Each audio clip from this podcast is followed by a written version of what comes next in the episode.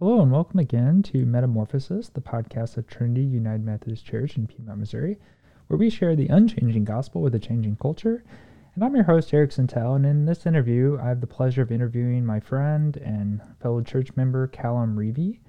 Callum Reavey has preached as a guest pastor a number of times at our church, as well as several other churches in our area. He works as a hospice chaplain in his full-time position. But he's a very dynamic speaker and a really devout man of faith and a good friend. Well, obviously, a lot of the people that listen know you, but some people who listen don't. So I'd like to start off with just having you introduce yourself. Callum, could you tell our listeners a little bit about your background just so they can get to know you? Yep. Okay. I was born in Sydney, Australia, and lived there for the first 33 years of my life, hence the silly accent. It is legit. And about 6 years ago, I moved across to Piedmont, Missouri, which is where Eric and I's church is based. And my wife's from St. Louis, and so we lived across Australia for a little while. And then we moved over here to Piedmont to help take care of her dad. He was unwell, so we came over here. And about 6 months after we got here, he passed away. But we were able to spend that last 6 months with him. So that's sort of how I come to be in the States. Personally, I am a hospice chaplain at the moment. I, help with end-of-life care, provide spiritual and emotional support, and I preach at different churches around the area, sometimes at Trinity when that's available, other times just at other churches, Methodist churches or different churches around the area, and I really love preaching and teaching. So, that's sort of me in a nutshell. I don't know how much more you want. Sure. Yeah, and you preached at Baptist churches and Fisk and around Brosley, where I grew up, a little bit further south of Piedmont, Baptist churches in our area, probably some non-denominational churches as well. So if you are in need of a hired gun preacher, regardless of denomination, I highly recommend Callum Reavey. Callum, could you tell our listeners also a little bit about your faith journey? Yeah, absolutely. I didn't grow up in church. I didn't start going to church until I was probably about 15 or 16, and surprise, surprise, it was because of a girl. There was a girl I liked, and she invited me to church, and as you do when there's a girl you like, you go along. So my faith journey didn't start perhaps on the most holy of intentions, but when I was there, I actually went to a thing called an alpha course, which some of you guys may or may not be familiar with. It's out of the UK. And it's basically a Christianity Explained course that the church was running. Went there and heard a message on why did Jesus die, which is obviously a very important message. And after I heard that, came home, put my faith in Jesus after hearing that powerful message. That was, like I said, probably a little under 20 years ago now. Since then, I have done training at seminary and got my Master's of Arts in Bible Theology. And again, just over the last 20 years, just growing so much in my faith. God's brought so many wonderful people into my life to, just teach me stuff. And, like I said, my heart is full-time ministry. I initially thought that was going to be as a pastor of a church, but I've been discovering over the last 12 months in this role as a hospice chaplain that, my thinking on full-time ministry was evidently different from God's. But, I'm sure we'll get into more of my... spiritual journey as we go, but I mean, again, that's in a nutshell. Okay, great. Yeah, and you anticipated my next question. What experiences, people, places, scripture, or other influences have shaped your faith journey? You mentioned a couple things, but maybe I'd like to give you a chance to elaborate on some of those elements of your journey. Yep, absolutely. Okay, people, I always feel bad when I start listing specific names because as soon as I do that, I know there'll be a few people that I miss or whatnot. So I am going to list a few specific names, much to my, even though I don't like it. But again, there are a few people that stand out. Starting sort of right at the beginning, some of the people from my Salvation Army church, the first place I went to, there were some really important people there that helped me when I was getting started. There's a church leader called Major Ray Proud. Back in Australia, and he was just a tremendous influence in my life. Coming forward, there's a pastor actually over here in St. Louis that at a church we visited with every time we visited here, and his name's Matt Herndon from Rooftop Church. If I can throw Matt a plug, Rooftop church in St. Louis. He's an excellent Bible teacher, really good guy, and again, has been, you know, given how much we've moved and changed over the last number of years, Matt has actually been a pretty solid spiritual influence in my life. So, yeah, Matt Herndon, Rooftop Church, again, highly recommend that church. They've got a great online stream at the sec. Moving forward, again, when we got here, Pastor Tad Kradoff at our church, Eric, he is a really great guy. It was his influence that got me to go to seminary. I felt the Lord calling me to go there, and I come and said, Tad, I need some advice. You know, can you recommend a seminary? And he gave me the name of Knox, which is where he'd gone. And again, I'm just so thankful for the role Tad's played in my life, again, spiritually, personally, and again, getting me to seminary. And then, again, just many other people throughout my life. Again, if I haven't mentioned someone that's listening, I'm really sorry. Yeah, it's kind of like the Oscar acceptance speech, you know, like they rattle off as many names as they possibly can. Yeah, and yeah. Still miss some people, I'm sure. And I thank God as well. Since we're doing the Oscar speech, I do thank God for everything he's done. Of course. Yeah, so what challenges to your faith have you experienced, if any? I mean, I don't know that I've had many specific challenges, you know, in terms of do I still believe, or how can I reconcile this passage, or that kind of thing. So my I've never really doubted my faith. I've never had that kind of challenge. That being said, I had the challenge of moving my wife and 4 kids halfway across God's green earth, and suffice so that was certainly a challenge. So again, I never doubted God's goodness. I never doubted God through that, but again, it was a long process between my wife and I. Reaching out to our local church leader in Australia, reaching out to Matt over here in the US, reaching out to other people we trusted, and just saying, well, we know what we think's best, but again, it's still a massive decision. So that was certainly a challenge. Again, moving forward a number of years, I had a challenging, probably about maybe 18 months, 2 years ago, I had a pretty big challenging time. I was just in complete limbo. I had some opportunities to minister at a church. Unfortunately, that fell through. The current job that I had at that time fell through. Just a number of things just all seemed to come together, and I just found myself in limbo. I went and did another job for just, you know, a few months, and that, you know, ended up falling through. I did get the opportunity to be an interim pastor at a church, like I said, a Baptist church in town there. But again, that was only an interim role. That only lasted about 6 months. Then that role finished up. So that was a really challenging time. Again, it lasted for about 6 to 12 months, about 2 years ago. And again, I never doubted God's goodness. I never doubted God, but I certainly found myself scratching my head and saying, well, okay, I guess that's not the plan you had. I thought we were going to go this way, but we ended up going that way. And again, that all really come to an end when I got this new role as the hospice chaplain, and like so that was about 12 months ago, and since then it's just been really great. I've found stability that was lacking for a long while there. But again, I never doubted God in terms of his goodness or his existence or anything like that. It was more just, gee, God, what's next? What, you know, I thought we were going to go this way, but apparently we're not going to go that way. So sure. Yeah, that's probably the biggest challenge over the last couple of years. Sure. Yeah, and so my next question is how you responded to those challenges, and it sounds like in the first instance it was by reaching out to fellow believers in your community. If you want to elaborate on that, that'd be great, or if you want to focus more on, you know, how your thoughts went, or what, you know, support systems you reached out to, or whatever else you found to be helpful during that season of, God, where are we going with this? Yeah. Yeah, absolutely. Yeah, like I said, the move over here, that was just a lot of, like I said, reaching out to trusted sources. You know, that's how we got through that challenge. With the limbo, the period of limbo, I mean, to be honest, I didn't handle it exceptionally well. You know, but it was the same thing, like trying to reach out to those that I trusted and sort of say, you know, what's happening. A lot of personal sort of reflection, a lot of honestly, a lot of crying out to God, you know, just directly going to him and saying, well, you know, great, God, I'm so thankful for this opportunity. I really look forward to this job, this role, this opportunity. and then it fell through. And God, okay, well, maybe we're going this way, and it fell through.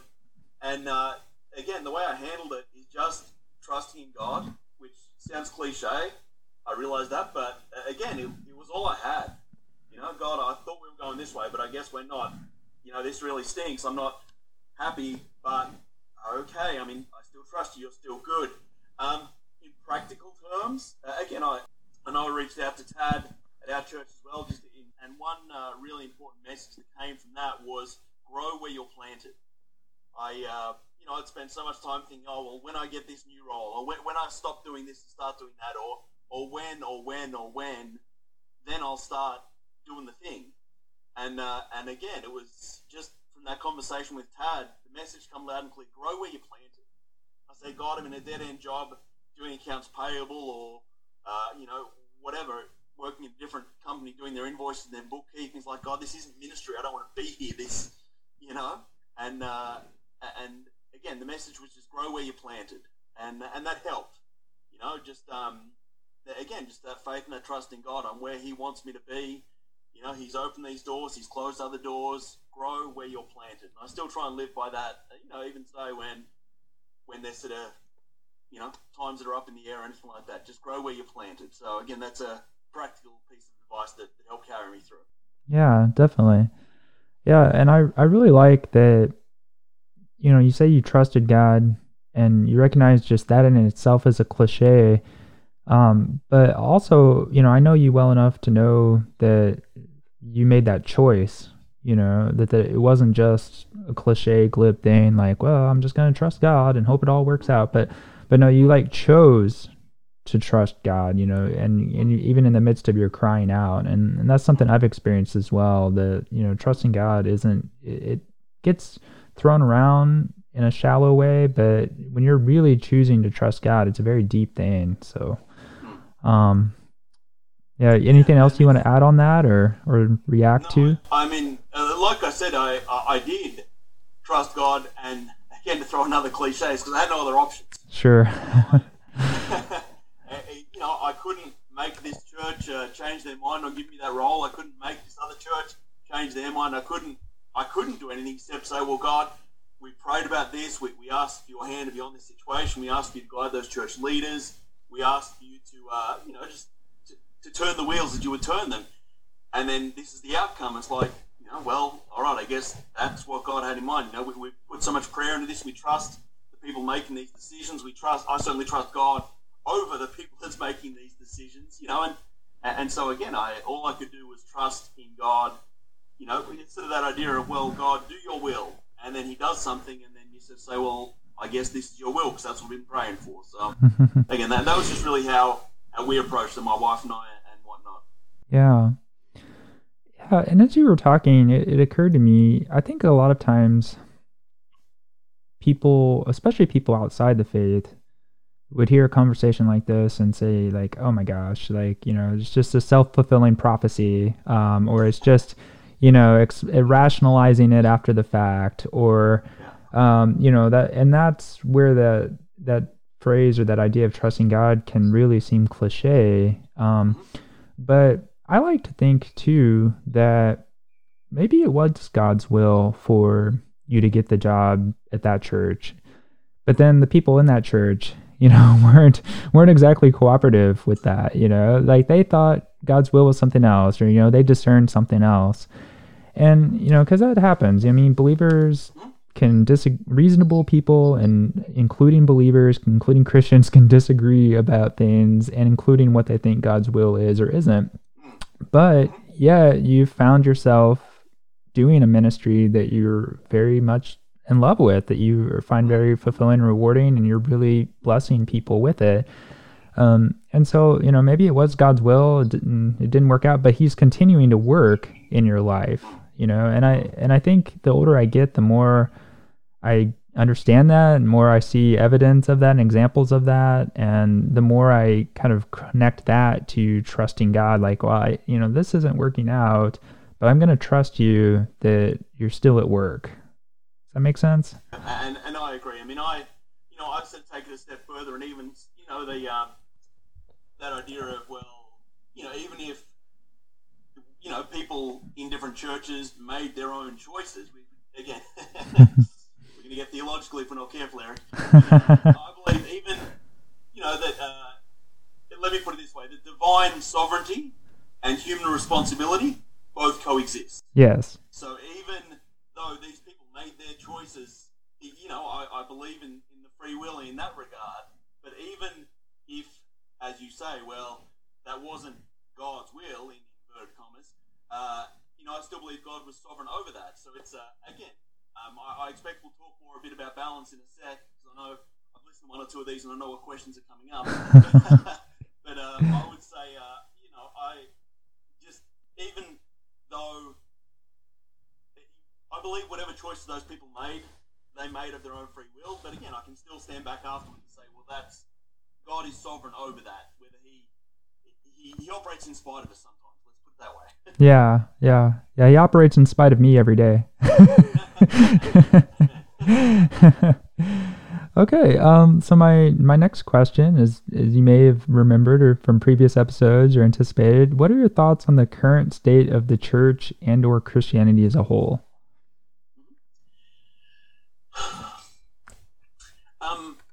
I think it's easy to be pessimistic, and I think it's easy to. I don't know. I think that's easy, but again, I'm going to say something that's again perhaps cliche, but it's what I honestly believe is that Christ is still on his throne. We can look around and say, but this is happening and that's happening and this is happening in church and that's happening in church. But again, I truly believe that whatever the state of the church is, Christ is on his throne and we're going to be okay. I don't know. I think that's just where I settle land. Again, we've got problems in the church of the sec. I'll say we've got problems in the church of the sec. That's obvious. And there's problems in our world at the sec, and that's obvious. And there's good representations of Christianity, and there's poor representations of Christianity. And that's the way it's been for 2,000 years since Christ was here. But through that all, like I said, God is faithful, God is good. And, I shared something on Facebook just the other day about for every one, Christian leader that we see fall and there's sexual immorality or there's, bullying or whatever the case is, for every one of those, there's hundreds, if not thousands, if not tens of thousands of faithful church leaders that are just going about the business of the Lord faithfully for a lifetime, and that gives me hope. That's how I look at things. I visit a lot of little churches around our area, around southeast Missouri, and they've got 10, 20, 30, 50, 100 people, but they're faithful and they're presenting the word, and again that gives me hope. So again, you can read the headlines and see Christianity's in trouble or this or that or this pastor's fallen from grace, whatever the case is, but my honest belief is Christ is on his throne, that the gates of hell should not prevail against it, and again that's where I find my hope. Sure. Very well said. Yeah, I think that's important to, and that's one reason why I asked the question, honestly, to distinguish between, to kind of define what we're talking about, because I think Americans, as you probably know very clearly, being an immigrant, is we tend to really focus on ourselves. When we talk about the church, what we really mean is the American church, and so yeah, it's definitely, often when we talk about the American church, we're thinking of the prominent pastors and voices and things. And so, yeah, I really appreciate you pointing out that, the church is bigger than America. It's bigger than earth, really. And it's bigger than just those celebrity pastors or those, prominent voices. Yeah. And so my next question is, what advice would you give for engaging millennials and Gen Z with the gospel? Again, like I said, I have listened to one or two of these and I knew this question was coming, so it's going to be even more disappointing when I say I don't really have a good answer. I'm raising a couple little millennials myself, and I guess they're millennial. Maybe they're not. Are our kids still millennials, or are they? I think they're Gen Z. I think millennials are dated now from 1985 to, or 1984, or 1980. There's been different dates. I think officially it's 1980 to 2005 maybe, because that's, they dated it from 1980 to the last kids that remember 9/11. Okay. Yeah, and so like I think you and I are older millennials, and yeah, I think I've seen something that I'm an exennial. I'm 81, yeah. So I sort of fall right in that weird little what do they say, analog childhood, but digital adulthood or something like that. Anyway, gotcha. So, let me answer the question this way. The best way to reach anyone, millennial, Gen X, boomer, bastard, whoever, is just with love and genuine relationships. I mean, I know that is pretty cliche for the millennial and the Gen X generation, is that idea of just be sincere, be genuine, and I completely affirm it. And I would take it a step further and say, it's not a generational thing. Everyone needs to know that they're genuinely loved and you genuinely care about them. I mean, those that know me know that I'll always ask, hey, how was your week? And I hope they know that I genuinely mean it. I want to know, how was your week? I care, I am concerned. You can tell me it was fine and we can go our separate ways, or you can say to me, oh, look, this happened or that happened or the kids did or my wife did or my husband did.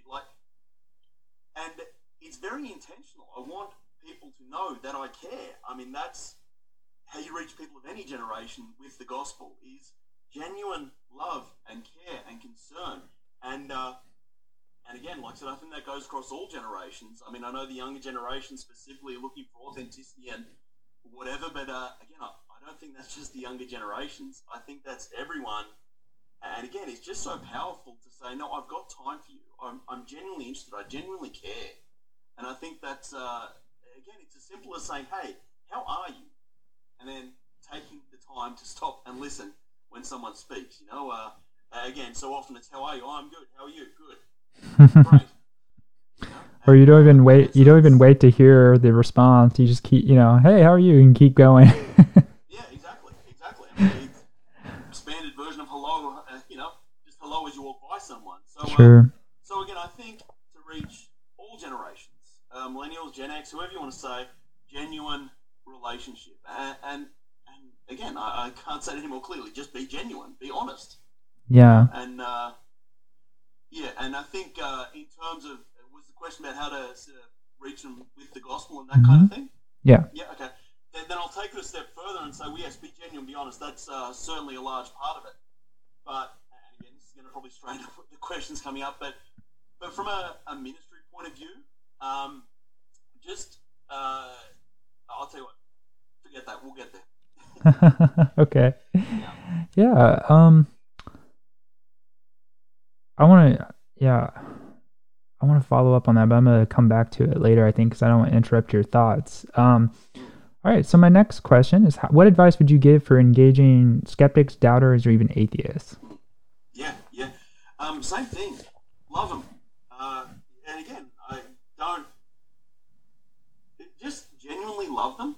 I mean, don't go in with an agenda of, I've got to throw, or I've got to convince you of these presuppositions, or I've got to convince you that Jesus raised from the dead. I mean, there's a time and a place for that.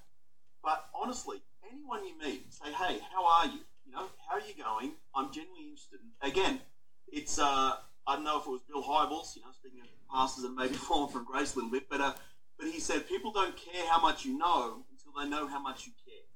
So, again, as you approach those that believe differently from you, be that atheist or skeptic, or, I mean, honestly, if it's a Baptist and you're a Methodist, or if it's a Pentecostal and you're a Catholic, in all those situations, approach them first and foremost with love and care, and just ask them questions. Hey, what do you believe? What do you think? Get people speaking, and again, just... Again, listen, again, in practical terms, I mean, if you want to engage, atheists, skeptics, I mean, again, let's be honest, as Christians, we know the half dozen top questions we're going to get. So there is so much, so many resources out there that can provide answers and give you help to those difficult questions. Obviously, why is there suffering? How do we know Jesus rose from the dead? How do we know the Bible's what it's meant to be? And again, there's so many resources out there to have that information, that answer ready by all means. But again, don't go in looking to give them three reasons why Jesus rose from the dead. Don't go in looking to give them the philosophical argument for the uncreated creator. You know, go in and say, hey, how are you? What's your experience? And I guess the last thing I'd say is it's okay not to have the answers. You know, I do a lot of funerals, obviously, in my role. And, there's a passage I usually use, which is Jesus healing the man that was, his friends brought him in on a mat, you know. And again, that's based on a message I heard from Pastor Matt Herndon. I sort of say, well, Jesus didn't provide that man physical healing initially, but he provided him something so much greater. He provided forgiveness of his sins. That was the greater miracle that day. And to prove that he had the power to do the greater miracle of forgiving the man's sins, he did the lesser miracle of healing his body. So as I preached at a funeral about, well, hang on, why didn't God heal my loved one's COPD or cancer or whatever the case is, I say, look, that is an incredibly difficult question. I don't want to pretend that I have an answer to that. What I do want to tell you is that that is the lesser of the miracles that God did that day. The greater miracle was forgiving the man's sin. And God doesn't promise us the lesser miracle in this life. He doesn't promise us physical healing. But he does always promise us the greater miracle, which is that spiritual healing. And you've got me preaching, and I don't even remember what the question was. No, that answered the question very well. Yeah, like I said, the point I guess I was trying to make is you don't have to have the answers. Well, why did my husband die of cancer? I don't know. I'm sorry. It's terrible that it happened. Let me walk with you through that grief journey. Let me support you. Let me give you a shoulder to cry on. You know, I'm certainly not going to lead with, well, it was God's will, he's got a plan, isn't God marvelous? That's useless. Yeah. What is more useful, and again, just bringing it back to my work situation, you know, I come into rooms where patients are dying, like, you know, and I don't go in there and say, let me give you a three-point sermon on the sovereignty of God and how he's in control even in this. I go in, I may read the 23rd Psalm, and then I sit and I listen and I care and I love, and honestly, I do my best not to speak too much at all. Mm-hmm. You know, I don't try and go in with answers. I don't try and go in and put a smile on their face. I literally just sit with them in the midst as they walk through the valley of the shadow of death. Mm-hmm. You know, like literally, you know, and I remind them, well, God is here with you. You know, it's, again, we're a ways away from the question, but how do you engage skeptics, doubters, atheists? I mean, how do you engage anyone? You love them, you care for them, you say, hey, I am here. And then you pray for them. You say, God, give me the opportunity. If this person has that question burning in their heart, you want me to answer today, then open that door.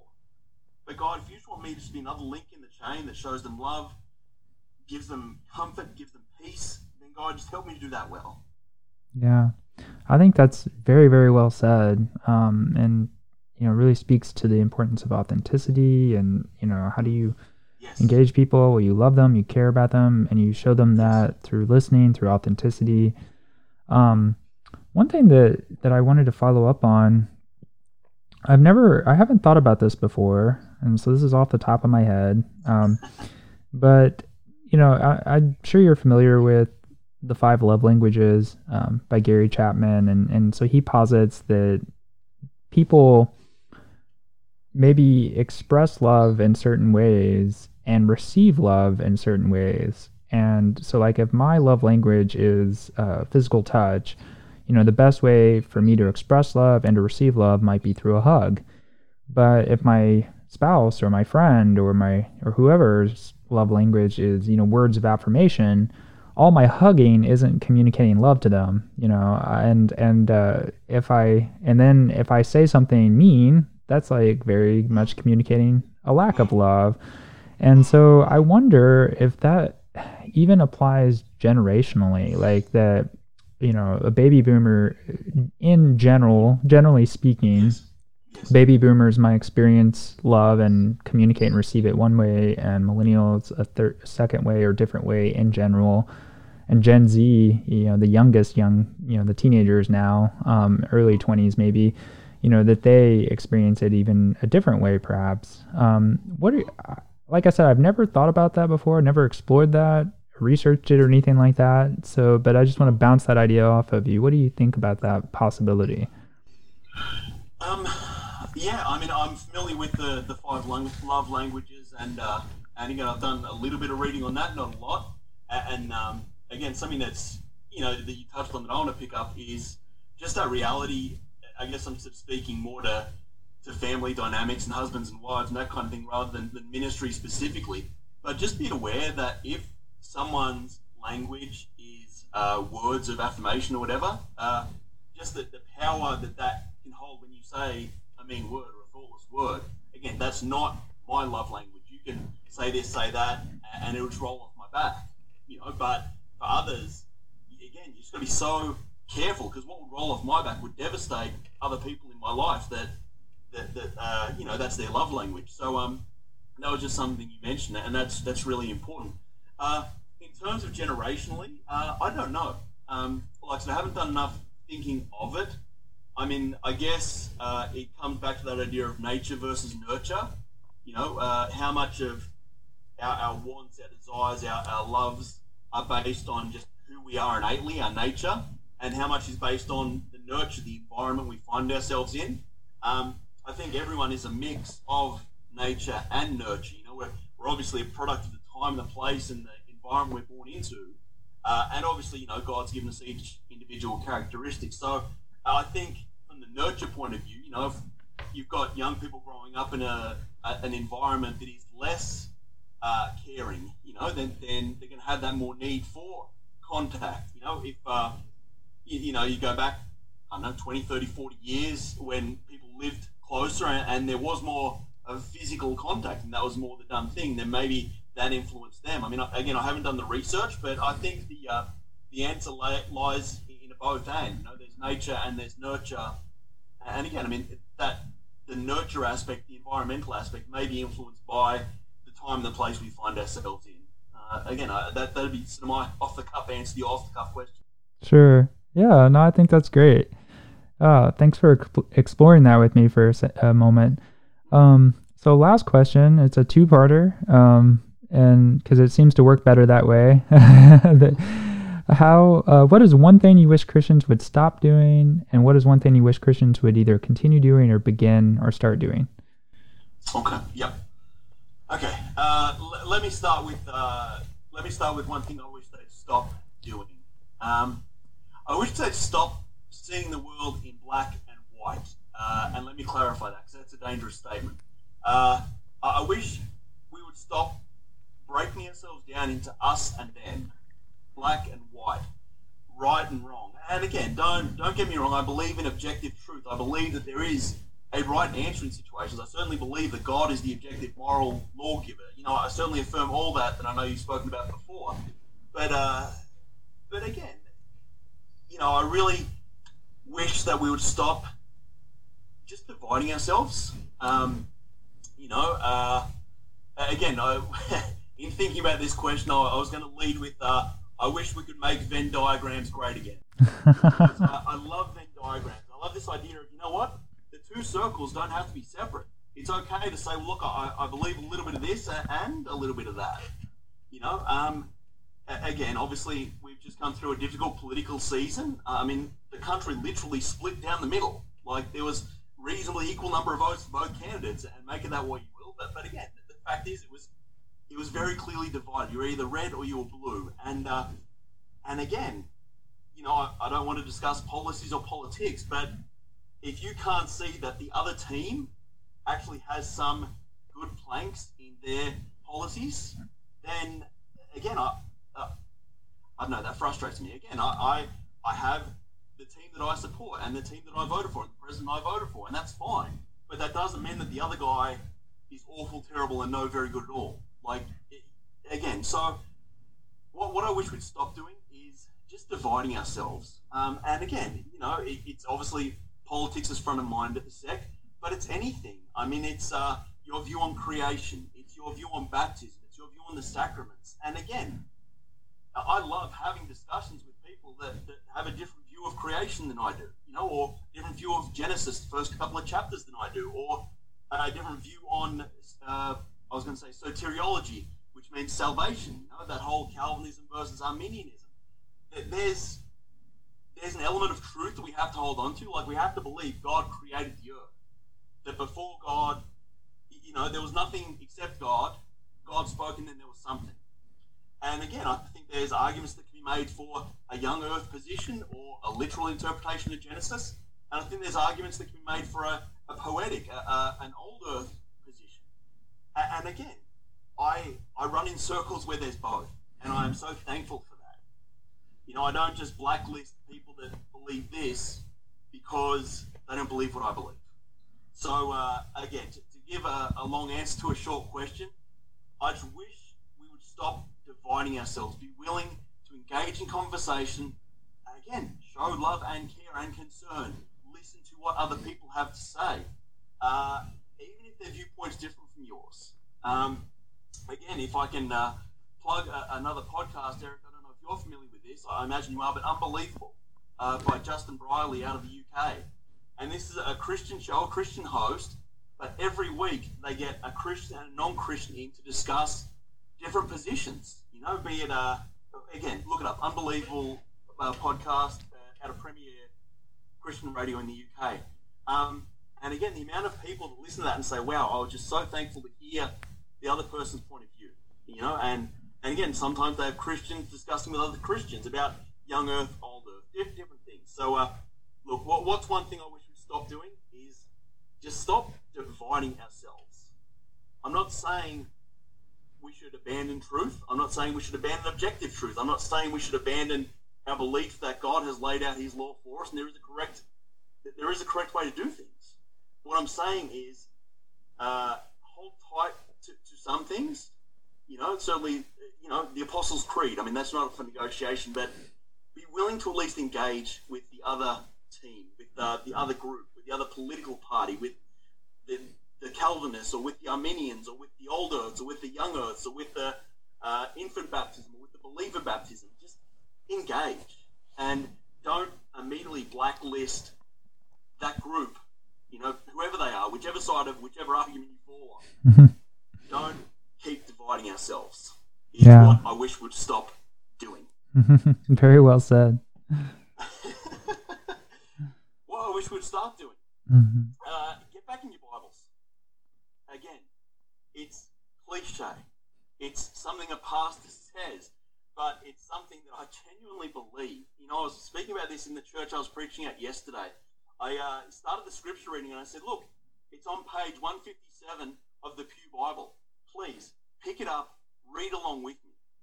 I want my church that I lead to be in the Word. And I said to them, look, I want you to read this with me, because if I say something that's not right, please call me out. You know, and I encourage people everywhere, when your pastor stands up and says, the Bible says, check him. And I'm saying that as a pastor, check me.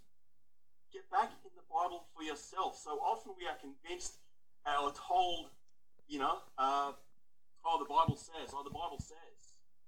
And again, I am just so passionate about reading the Word for ourselves, being engaged in the Word for ourselves. So when people come and tell you in no uncertain terms that the Bible says, you know, hang on, where?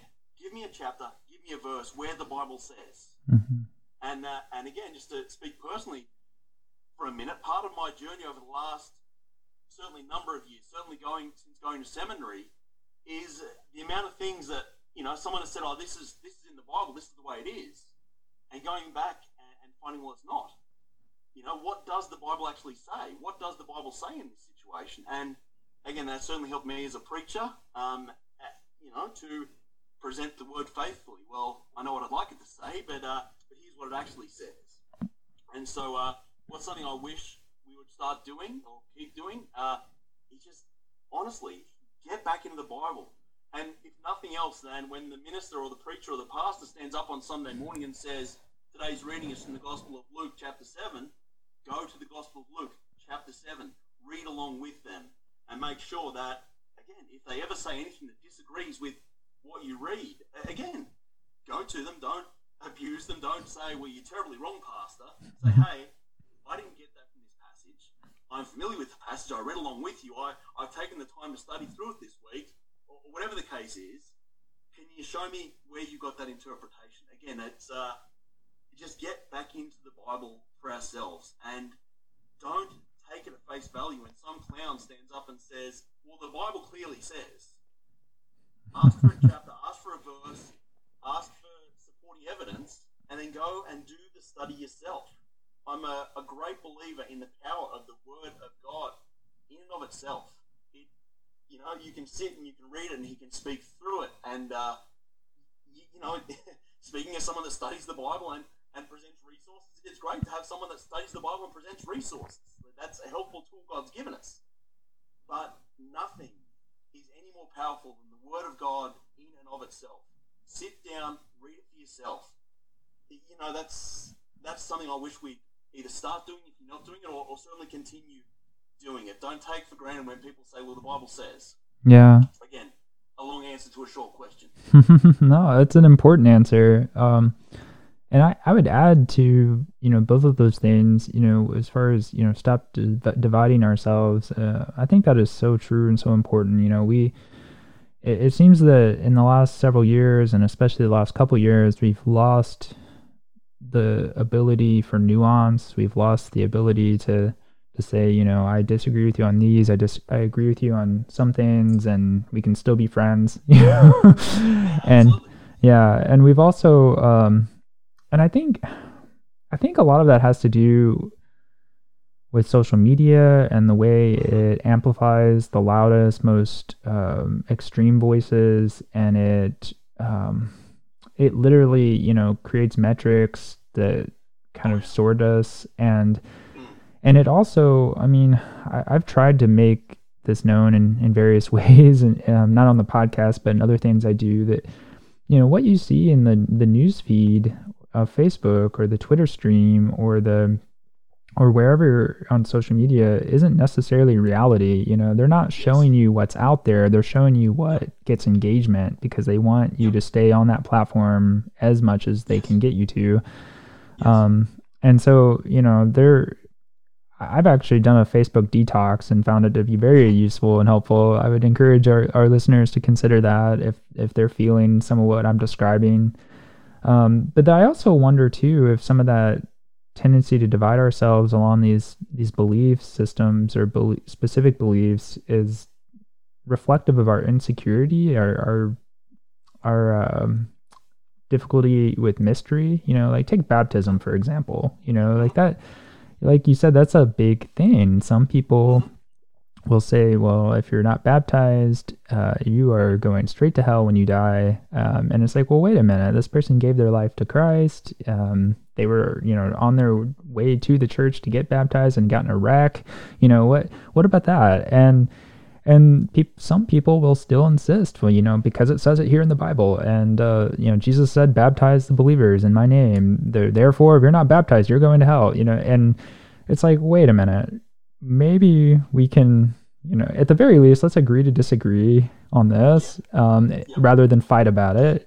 But then, I have to wonder if that division, it's like, well, no, we are going to fight about it because you're wrong and I'm right. I wonder how much of that speaks to like that person's insecurity about what they think or what they believe, that deep down, they're not really quite sure about that themselves, or they recognize that there's some element of mystery. Like, I used this phrase in an essay I recently wrote. I think this makes sense based on my reading of scripture and especially Jesus, but I wasn't I'm not privy to the angel of meeting minutes and, the records of the decision-making. So I don't really know for sure.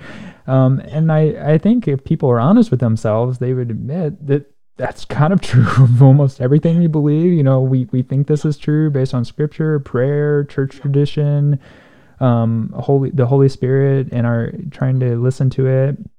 But at the end of the day, there's always that some element of mystery, and you're either comfortable with that or uncomfortable with it. And if you're uncomfortable, it's easy to fall into, well, I'm just going to believe this because, and anyone who doesn't believe that makes me feel uncomfortable about it. And I, I don't know. That's a little bit, maybe that's a little bit pop psychology, but it seems accurate to what I'm observing around me, what I've observed in myself at times, to be honest. Yeah. And then the other thing I was going to say real quick too, about your other answer about getting into the Word, I would add, there are so many great resources now, you know, the Bible Project, probably would be the main one I would recommend, but there are so many good podcasts, good websites, good study Bibles, because I think, you know, it can be challenging when you're like, okay, my pastor made a really passionate plea to get into the Word, so I'm going to do it. And then you get into, like, you know, whether you start in Genesis or you start with Matthew, you know, you get into it and you're like, what is going on? Like, it's like a foreign language. Oh, that's because it is. It's a translation of a foreign language, an ancient one at that. And, oh, it's like a foreign culture. Oh, it is a foreign culture and an ancient one at that. And so the resources that we have to help us make sense of it could help us to get into it and to engage with it. So anything else you want to add, Callum, or do you want to... No, I mean, a couple of things. Yeah, sure. Just since we're on resources again, I completely co-signed the Bible Project. They have a thing, it used to be called Read Scripture. I think it's called Overview now. But if you go to YouTube and look at the Bible Project, for all 66 books of the Bible, they've given a 5-10 minute video giving you a complete 64,000-foot view of the book. That's the first place I go when I start studying a new book myself, and so again I completely co-sign the Bible Project on YouTube as a resource. And you're right, you know, it's difficult that's out there.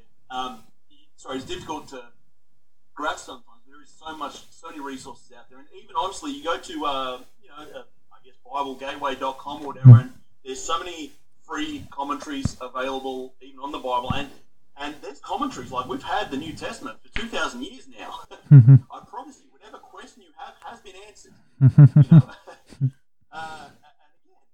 Just do the research. There's so many resources out there. Again, Eric gives the contact details for our church.